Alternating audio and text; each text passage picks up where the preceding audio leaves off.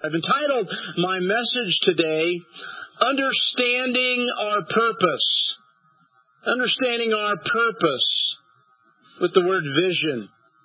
So let's now pray for uh, this upcoming election and for our message today. Father, have mercy on us. Probably like many believers and Christians and men of faith who lead churches, times we've not been sure exactly how to pray except what we sang this morning, Thy will be done. Lord, have mercy on us. For where, forgive us, Lord, where we've been consumed in our own lives.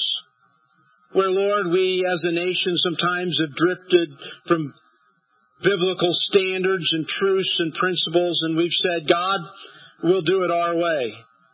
So I pray that your will would be done on Tuesday. I pray, Father, that every American would take their responsibility in a constitutional republic and will vote. Father, I pray that you will heal the great divide in our nation. Lord, whether you're far right, far left, or everywhere in between, there's a biblical truth that a house divided cannot, will not stand.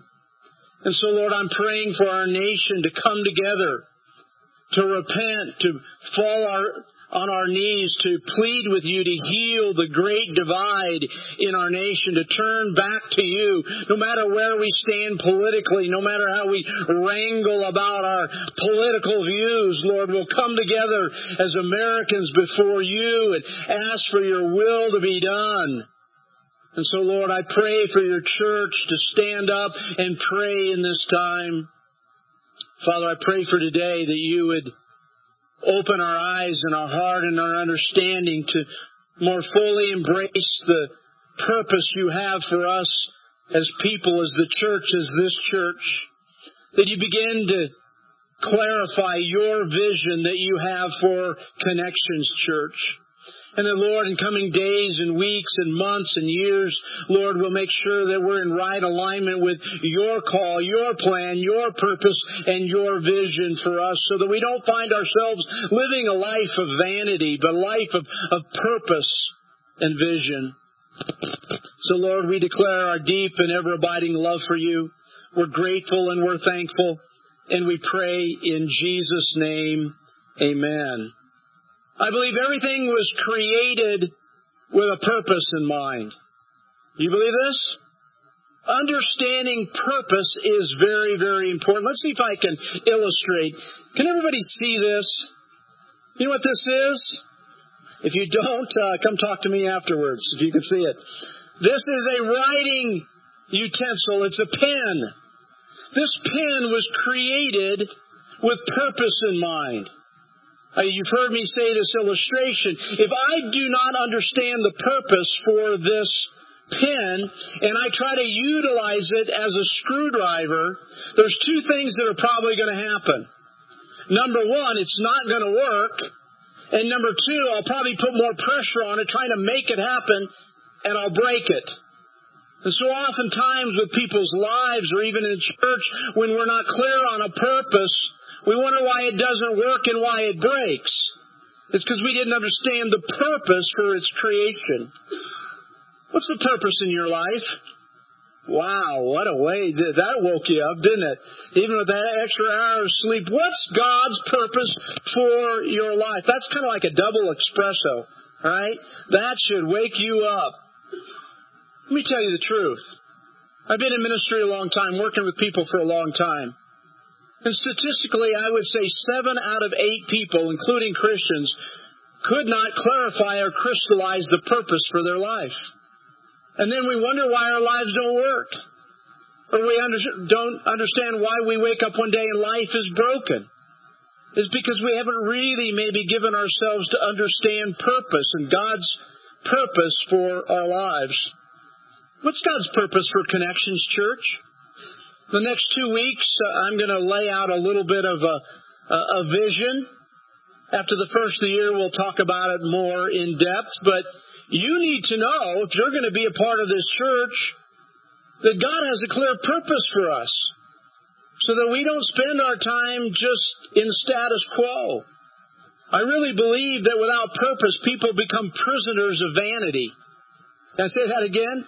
Without clear purpose, people become prisoners of vanity, and we don't want to do that.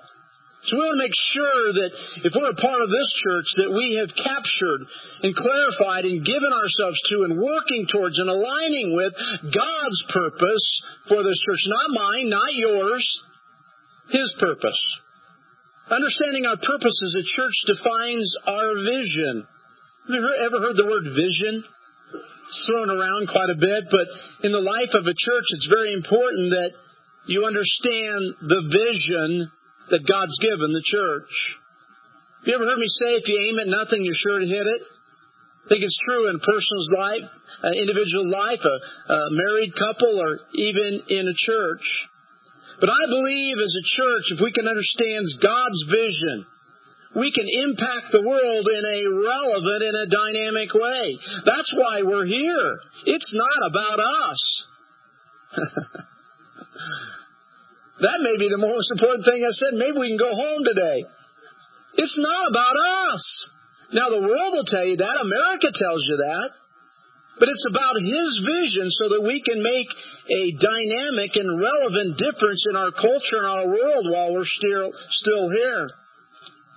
I want to share briefly with you about my journey. Can I, can I let my hair down though there's not much there? Many of you know if you've been around me for any time or been a part of my ministry, I want to be as relevant and, and as authentic and genuine as I can be. I don't want to play a game about it, but I need to tell you a few things, and I don't have time to give you my whole story, but I was radically uh, converted to Christ in 1978 out of the drug scene. I was broken, lost, angry kid and when it walked into a church here in town i grew up here uh, first christian church over at 608 east drake and uh, just had a dramatic conversion uh, then I began to show up every time the doors were open. The church pastors would tell you I was there before they were. And uh, a couple months later, uh, through a divine way, uh, I was on staff. Uh, I met the Lord dramatically in uh, August of 1978, uh, and by November, I was on staff which they told, told me years later if they would have known I was only a Christian for a couple of months, they would have never hired me. So they didn't do their due diligence, but the, the miracle power of God was at work. And I was a youth pastor there for eight years. And then I moved to Oklahoma City and took a group of about 30 people and we started a church. So I've been kind of through this uh, uh, planting, starting churches uh, back from 1987, uh, and I was eight years there, and then I moved to uh, Oklahoma City. I mean to Cincinnati, Ohio. I was selected to be the president of an international work that was based out of uh, Cincinnati, and we did work domestically, and we had work in eight foreign countries, and so I traveled a lot, and it took a real toll on my family. I was gone about seven months out of the year, and finally we just decided that you know we couldn't do that that. So I moved back to Fort Collins. Uh, I um, worked uh, my other ministry, reorganized it, worked that part time, and also worked part time uh, helping uh, a church in town develop a, a, um, eldership model and some discipleship stuff. A church called Eosis Christ Fellowship. Good friend of mine, Johnny Square. We did that, and then in 2004, I started Life Church. Uh, another church started here in town that's still going. And uh, again, don't want to bring up too much, but uh, uh, about five years ago, uh, a little over five years ago, I sensed God wanting me to really pastor pastors. Pastors are hurting. Their their marriages are hurting. Their kids are hurting, and and they're supposed to stand up here and look good all the time and spin it. And you have everybody and their brother who has a different idea and opinion about God and the church and what the church should be, and and so it's just a tough place. So what I did is I, I hired a gentleman from uh, Michigan to uh, lead that church, and I stayed on staff part time while I was doing the other. Uh, unfortunately, from my perspective, I was out uh, helping. Uh, consult with churches and uh, unfortunately from my perspective good people but felt like um, they had believed it was time for me to move on which uh, it was very challenging for me. And I'm just going to be honest, very difficult because I planned to remain at that church, continuing to to uh, pastor, though the new man was lead the vision and and teach. And many of you were a part of that, and you know that, and you know it was very difficult. And uh, that was one of the most difficult times of my life. I took my ministry to, to shepherd and pastor people very seriously. In a quick moment, I had to try to discern whether or not I continued on my ministry to pastor churches and be traveling or to come back to the commitment that I had made to many of you to be a senior pastor and to lead. And I had to make a quick decision on that. And, and I believed that my responsibility was to honor the Lord by being a shepherd to the people that I had said I would be a shepherd to. Many of you know I've been there. You've been there for me, and I've been there for you in times of trauma. Some of you have lost children, and I got to be with you and, and walk you through that process of grief and funeral. I've been with many of you and led you through difficult times. And there's been marriage situations and there's been death of, of loved ones and there's been crisis that has transpired. I've been able to celebrate with some of you in marrying your kids or, uh, I mean, that's what shepherds do. But when we started this church, I was a wounded man. Deeply wounded. Deeply hurt deeply confused and broken. And when we started three years ago in the fall, I said to you, I'll do two things. I'll preach. I'll be serious, faithful, be in the Word, seeking God to bring His heart to you through the Word. And I'll pastor you. You can call me 24-7. Doesn't mean I'll always answer 24-7, but I want to be there for you. I want to be a shepherd. There's one thing that was missing though is I was not sure that I wanted to catch a vision, God's vision. And I knew that would challenge me, and I just wasn't there. How many of you know that healing through very painful times, it's not like a light switch. It just happens yesterday or tomorrow. It's taken me a long time. And in the spring, Nick said to me, he said, what's the vision of the church? And um, if you know anything about me, my wife will tell you I don't like surprises. Uh, if you got an issue, uh, email me or call me or write me a letter so that I'm not caught off guard because I, I'm a defensive human, human being. I'm the only one on the planet. Nobody else in here is defensive, but uh, I am. So if I'll have a chance to think about it and pray about it, so I reacted to Nick. I just said, Nick, hey, it's for me to preach and pastor the people. I couldn't get away from it. If you know anything about me, I might react defensively, but I'll pray about it. I'll go home and I'll try to be a man of integrity and I'll seek the Lord. Began to pray. God, what's, what's your purpose? Yeah, I want to be faithful to preach and to pastor, but you have, you have a bigger purpose. I know that. I'm not sure I'm ready for it. Not sure that, uh, I want to go that direction, but I just kept praying sincerely. How many of you know if you ask God for a vision, what His vision is, it just doesn't happen overnight. It takes months and months and months and months of laboring and on your knees and praying. And I'm not trying to make it sound, but I'm just telling you, it's not an easy thing. You got, because I don't want to come up with my own. That would be vanity and foolishness to the highest degree. So God, what's your plan? What's your purpose? What's your vision? So I spent months and months and months before the Lord. He began to give me a few things, and he gave, began to give me a word. And when I first heard it, I thought, well, that, that, that's probably not God. you ever done that? And uh, I have to admit to you, I, I, I reacted personally, and because I'm a pastor and I care about people and people's feelings, I began to uh, to question whether that was His word because I think I maybe understand our dynamics here a little bit, and so I began to be resistant. But I began to pray, and it just seemed like whenever I was reading or studying or on my knees or looking at this or reading a book, it just kept coming and coming and coming and coming. It was like God was continuing to confirm and confirm and confirm and confirm. And uh, so I began to say, okay, I'm going to open my heart a little bit and, and maybe walk down that road to see whether this is really the Lord. Before that, I was probably a little stubborn, and I know that's not very often that I do that with my personality. But instead of being stubborn, to give myself to that. And the word was change. Wow, look at all the hearts and minds and thoughts going on right now. I'm not sure I wanted to change. I was hurting. I was confused. I was working through feelings of unforgiveness and anger. And I said, I, I don't know. I, I don't know. Do we want to change? Individually, as a church, we find our little road and our little ways of doing things and where we sit in the building. Was that too much of a dig? you know, I'm pretty honest. I'm going to come at you in love. Don't be mad at me. But I continued to pray, and as that transpired, and you'll see in a bit, I think the Lord just began to unveil a variety of things to me. It's very in embryonic form, and we're, we're going to talk about it in, in a moment. But anyway, when you hear the word change, I think there, for me, there was a couple things. First, it's a little bit scary, challenging, potentially uncomfortable. I just love it that everybody says, pastors are so controlling. And you know what? That's so true. But you know what pastors say about congregational members? They're so controlling. Welcome to humanity. We all are. We're human. We like it our way. But also change is exciting. It can be very motivational and it's life changing.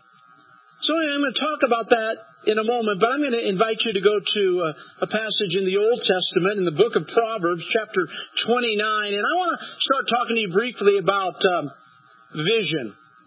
Vision. This word vision. Proverbs 29 verse 18. And if you don't have your Bible, you can look on the PowerPoint, but I really always encourage you to bring your Bible. So this is a workbook, man. And I, if, if life gets more challenging and, and more dark and more difficult, you know, you might not have me be able to every Sunday bring the word to you. So be good that you maybe had uh, your own uh, workbook in front of you. But in uh, Proverbs chapter 29 verse 18, and I know you guys have some different translations out there, but this is out of the New King James Version. It says, where there is no revelation, and I'll talk about it in a moment, the, the Hebrew word, it also means vision. They're uh, hand in hand. Where there is no revelation or vision, the people perish or cast off restraint. Pretty powerful spiritual truth. When, when people for themselves or a church doesn't have vision or revelation of God, they, they cast off restraint and the result usually is they perish. So let me talk briefly about uh, this Hebrew, Hebrew word, vision or rev, revelation. And it's the word chazon chazon. It's Hebrew, and it really actually has three meanings. First of all, it means a revelation from God. That's the origin. A man doesn't come up with it just because he wants to be clever or put it on the marquee or because he's got promotional tools. That's not a vision. That's not what the Bible's talking about. It's talking about a vision or revelation where Almighty God makes it clear to an individual, to a family, to a church, what his plan and his purpose is. Number two, then to see it mentally. It's once you get it then, but then God has to form it a little bit and it begins to be clear and crystallized in the mind and that, that takes a little bit of time. Just because you get it, then it has to take time to, to grow and develop and mature. And then number three, it's to consider with pleasure. God's plans are awesome. They're powerful, they're beautiful, they're inspirational, and they're motivational. And let me just hit it because I'm getting older, I'm just going to tell you the truth. I understand whenever there's a revelation revelation. Again, I've been in church. Uh, actually, I just completed 38 years into my 39th year. This is the third third church that I, I've started and developed. I understand there are what are people are called early adapters. I'll share this message today, and some of you will be there. You'll go, yeah, I'm on board. Sign me up. I'm ready.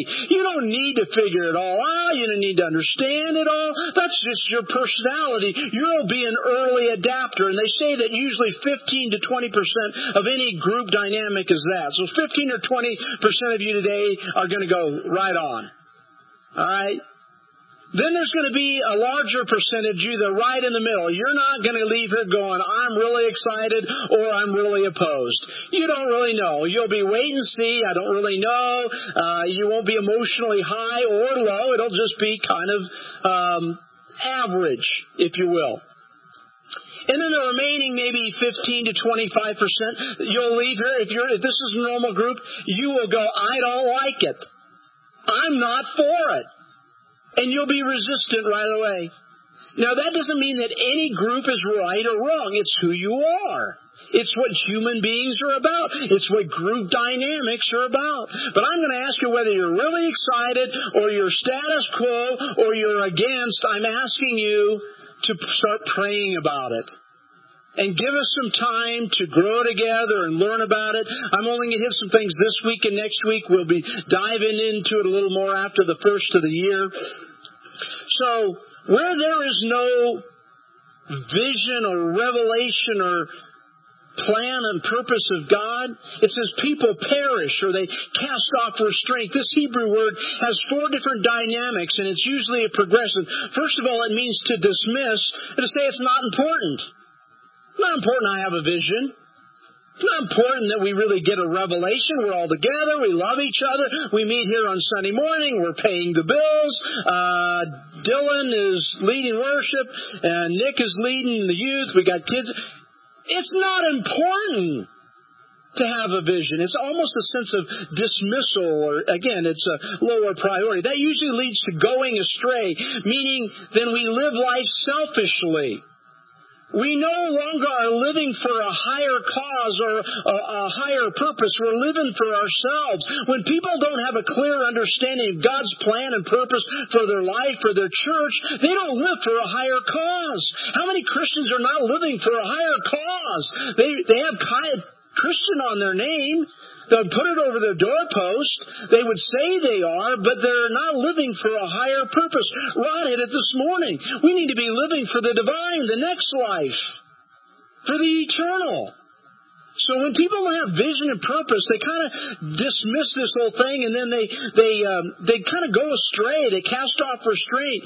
It also then means to leading to uselessness and ineffectiveness. Again, they become prisoners of vanity. They're no longer living up to their God given potential, and they miss being a representative for God and His kingdom in that day and age. And then the last point, again progressively, it means injury or damage. They live broken lives. They fall prey to their humanism. They fail to experience uh, spiritual transformation. They live defeated lives. It's like the pen. They, they don't have a vision, God's vision for their life, for their marriage, or for their church. And so it doesn't work. And the more pressure they put on it, it breaks.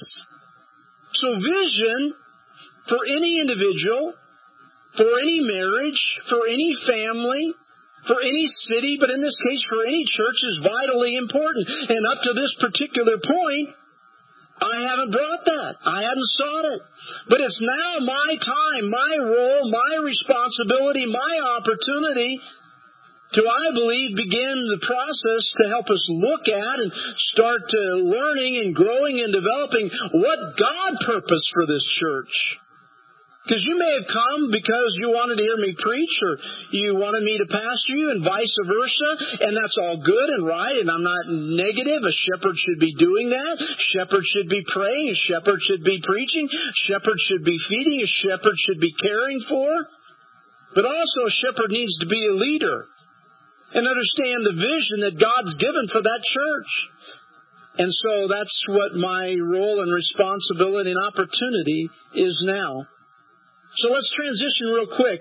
Connection Church vision change, and I know it's going to take some time, but let me make some statements. First, change is inevitable. Our world and our culture are dominated by change. Change, change, change. It seems like a constant. How many of you have the uh, ability and the power to keep change at bay? To keep it in check and to resist it? No, none of us do. There's no human being that does. Part of the human journey is that change is going to be a part of that. Change has and is increasing in this day and age. Matter of fact, if you want to know something, I last week I did uh, uh, ten signs of the coming last days, and if you weren't here, I encourage you to uh, sign up for a CD or go on to our website and and get that. But uh, Daniel chapter 12, verse 4 says that in the last days there'll be an increase of knowledge and change. Have you noticed how change is so rapid now? It used to be people changed and situations changed, but it seemed to go a little slower. It's on a fast track right now. That's a sign of the, of the end times, the last days. Daniel chapter 12 verse 4. The moment you feel that you have life and situations and conditions under control, you better be ready because change is going to come knock at your door. How many of you will agree with me? As much as all of us try to control whatever thing in life, uh, once you think you get there, change is coming. Number two, so in a world and a culture of change, how are we Christians and the church to respond? Ignore it? Resist it? Fight it? Speak against it? Be demeaning about it? No, we're to change. Let me give you a quick little idea. When I say change, I'm not talking about external, so that we create new programs and we have the lights here and maybe the smoke and uh, and change. I'm not talking about external. I'm talking about internal, about growth and development and maturity and transformation. We need to be growing and we're needing to be changing individually and at church. We can't be stuck on dead center. We can't be caught in survival. We just can't. I think you can pick up the Bible and you'll see change, change, change, change. Now don't get me wrong, God never changes. This word never changes. Don't get me wrong. I'm not a progressivism person who believes that everything is evolving. No. God, His Word, His sovereignty, His character, His nature will never change. This Word will never change. But how we approach it and apply and grow and mature. How many of you have arrived? You're the best you can be. I did this this week. I said, okay, how far along am I on my spiritual journey? Between 1 and 10. I'm not going to tell you what I come up with. But you know what I did come up with? I still have a lot of growth. I still have a lot of maturity. I still have a lot of changing that needs to go on. Three, change should be viewed as a positive, not a negative. Change is a positive word. Can I hear an amen? You might not feel that right now, but I'm telling you the truth. Change is a positive word. It seems like our human nature, and especially what, as we get older and we mature, we respond often to change as a negative. If we've tried to design and control and make and manufacture our lives and our worlds the way we want, and if I can just insulate this little world that I've created and hold on to that, then that's heaven on earth. I've arrived. I don't have to change anymore. Change is for the young people. Change is a positive word. You know, when you begin resistant to change, you know, two of the things that I think begin to take place and can influence your life? Compromise and mediocrity. I don't want to change. I got it all under control. And pretty soon you wake up and you've compromised because you've not arrived. God's got a bigger plan and purpose for your life. You compromise and you become mediocre. I don't know. God's not called us to mediocrity. And thank you, and this shouldn't be for this platform. You know, I just got through writing my book and I'm trying to get it edited, publish it. It's called Living Above Average. I find that most people live average lives and they're content with living average lives. That's buying into mediocrity and compromise when God has something greater for you. Change is okay. Change is a positive word. It doesn't always feel that way, but it is. See, compromise and mediocrity are enemies to spiritual growth and spiritual maturity and spiritual transformation. Next one, four, by definition, Christians are to be agents of change. I don't know if you ever heard that, but you heard it right here today. Jesus was an agent of change. The disciples were agents of change. Christians of previous times were agents of change. Those living today were to be agents of. I got three early adapters with me. As followers and disciples of Jesus, we're to carry on, continue the momentum of change in our generation. The great spiritual leaders and heroes of the past saw change from a positive perspective, and they're used of God to implement love and mercy and grace and power in the kingdom to a lost, broken, dying, confused world. The church, if there's anybody to be agents of change, it's not Washington. It is not who wins this presidential election.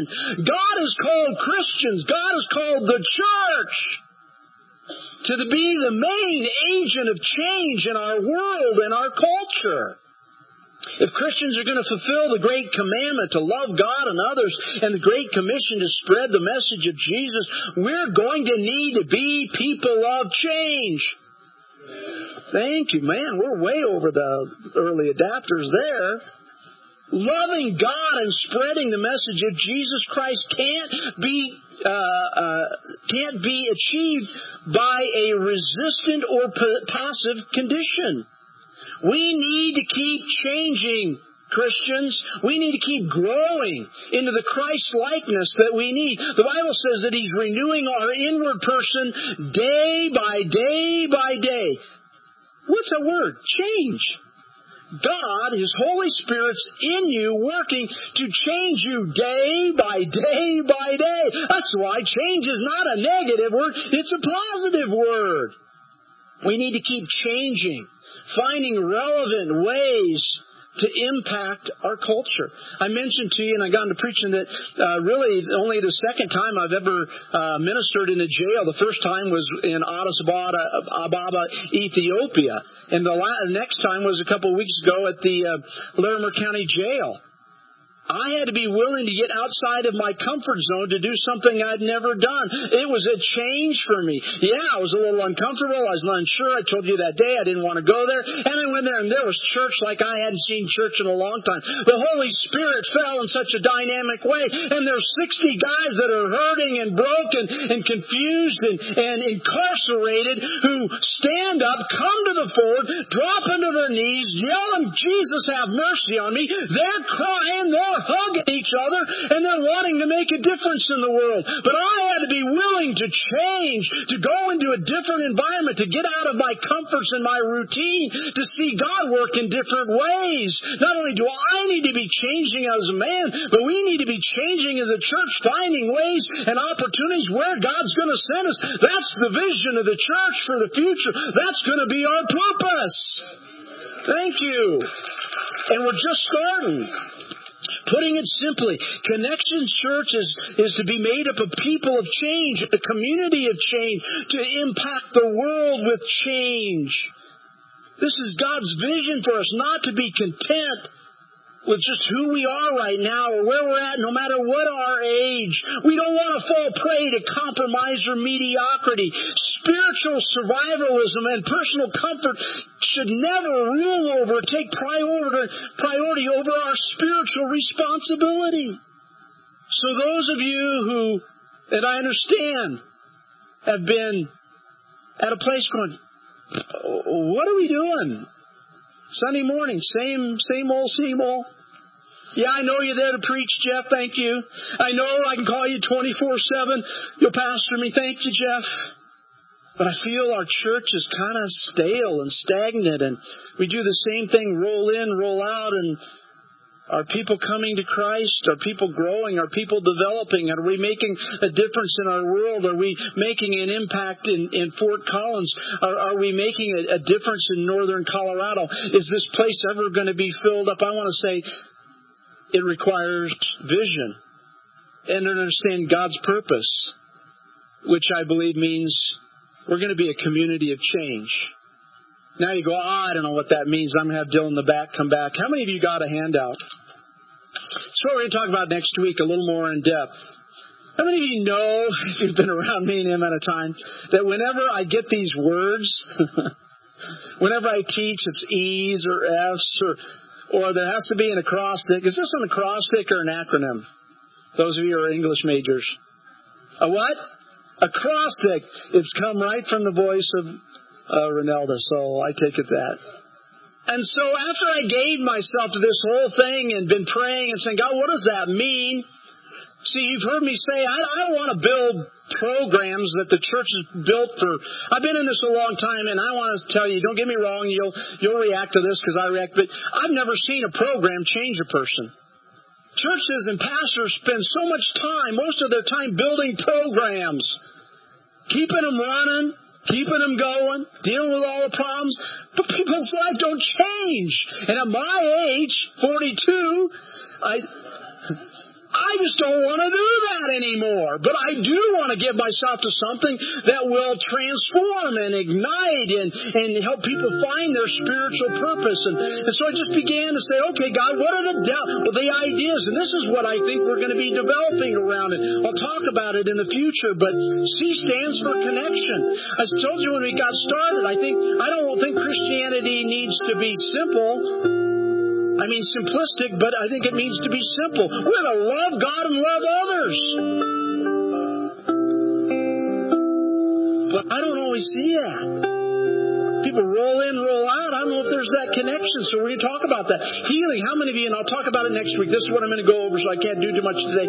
How many of you know we live in a broken world? And how many of us, don't raise your hand, are broken? Spiritually emotionally, mentally, relationally, financially.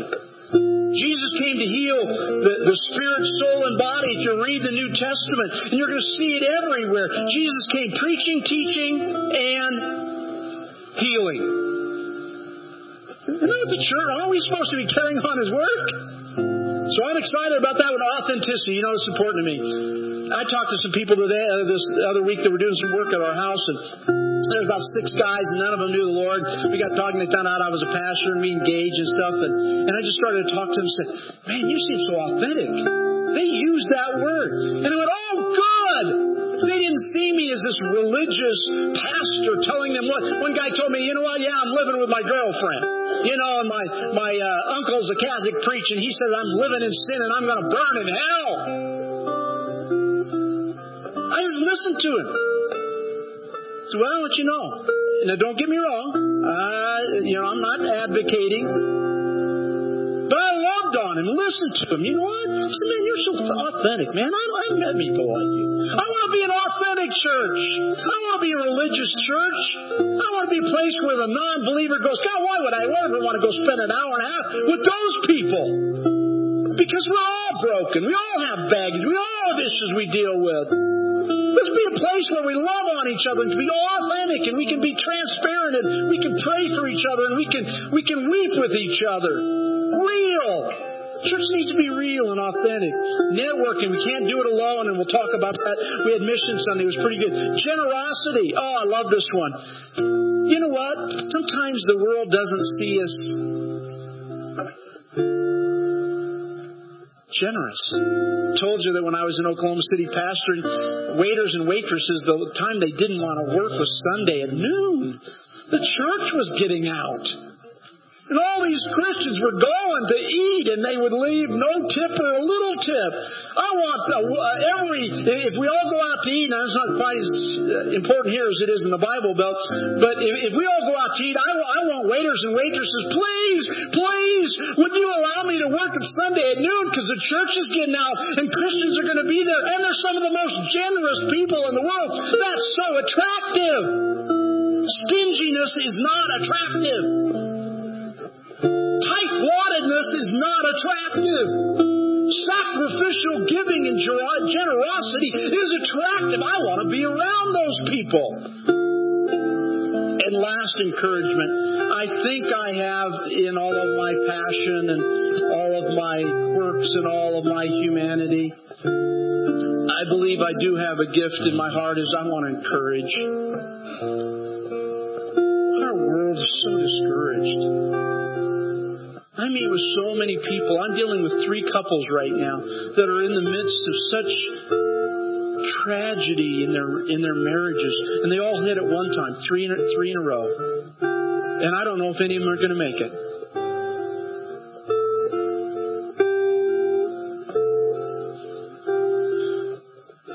They need somebody whose heart breaks for them and has time for them. People anymore. And it's not just the role of a pastor, it's the role of the church. It's the role of each of us. I weep for those three couples. I don't know they're going to make it. I'm praying for them.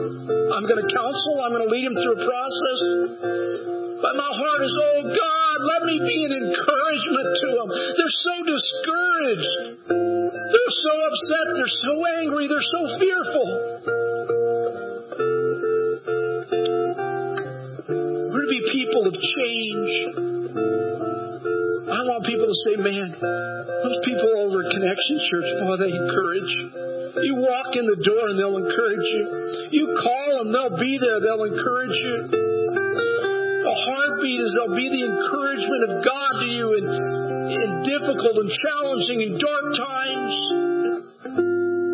I've been gone to preach the next week's message, so I better end. I believe God wants us to be a community of change. Talk about it next week. Father, help us. Help us to surrender to the plan and purpose you have for our life and for our church. We love you in Jesus' name. Amen. Let's stand and worship.